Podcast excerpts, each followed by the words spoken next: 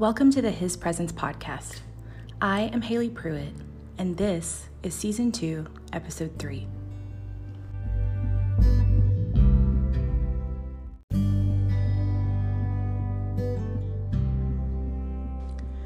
In what is perhaps the most famous scripture, one that is quoted even by those who may not be churchgoers, Jesus himself tells Nicodemus in John chapter 3 that God so loved the world that he gave his only Son in this series, in this season, we've been refle- reflecting on reasons Christ himself gave for the first advent or arrival.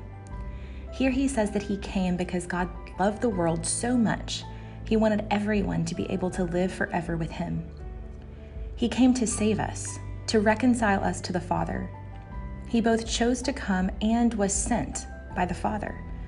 Essentially, Advent is a gift from a God who loves us so much that, as Paul tells the Romans, he would not spare his own son, but along with him freely gives us everything. As English speakers, language often fails us, especially when we seek to describe a concept as deep and broad and multifaceted as love. As humans, we can either cheapen it by using it to describe our feelings about our favorite foods, or use it too cavalierly to express a shallow infatuation. It can be really difficult to define love or even to recognize it. John tells us in 1 John that God himself is love. Therefore, we should see godliness in the love that we share. The movement, the dynamic relationship between Father, Son, and Holy Spirit is love itself. That love is captured by the Greek word agape, described as giving of oneself for the good of others, expecting nothing in return. This is the way the Father loves the Son, the way the Son loves the Father the way we are called to love God and one another. We know what love is by this that He first loved us.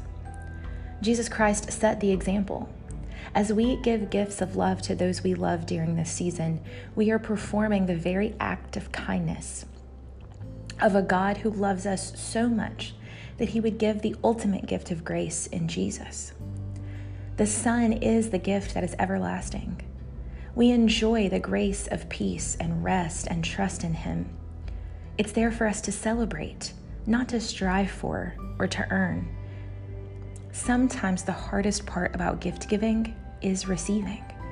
It's vulnerable to tr- truly believe that we are worthy of being loved without expectations or strings attached. But when the gift is God Himself, receiving it is the only way to get Him. We miss Him dearly on this planet we ache for his return. We reflect during this season on his first arrival in anticipation of the next one.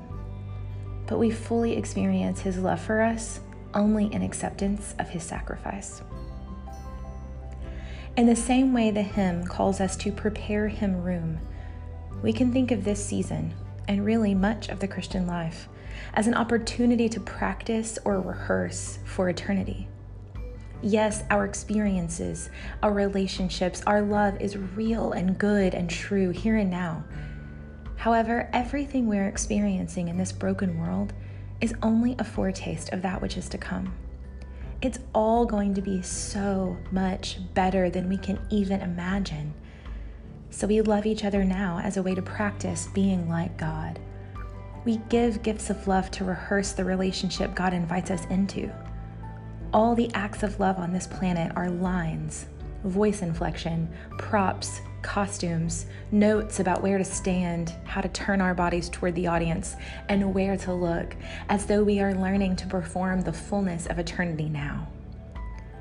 Love is godliness, and Jesus said that his disciples would be marked as different by the love they showed each other and the world. This is a season of charity and generosity and goodwill. Often, this is one season of the year when the whole world gives us a little glimpse into heaven, as even non believers begin practicing love and giving in the spirit of the holiday. We are all practicing, even if we don't understand it. As we prepare our hearts for the second advent and reflection on the first, may we especially remember that Jesus came because God loved us too much to leave us alone he wanted us to share eternity with Him and was willing to sacrifice His own Son to get us there. What are you willing to do to ensure that those you love will also be united to Him? How can you begin practicing that love in this season? In John 3:16, Jesus Christ says, "For God so loved the world that he gave his only son, that whoever believes in him should not perish, but have eternal life."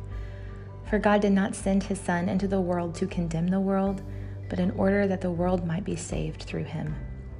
Hear the word of the Lord.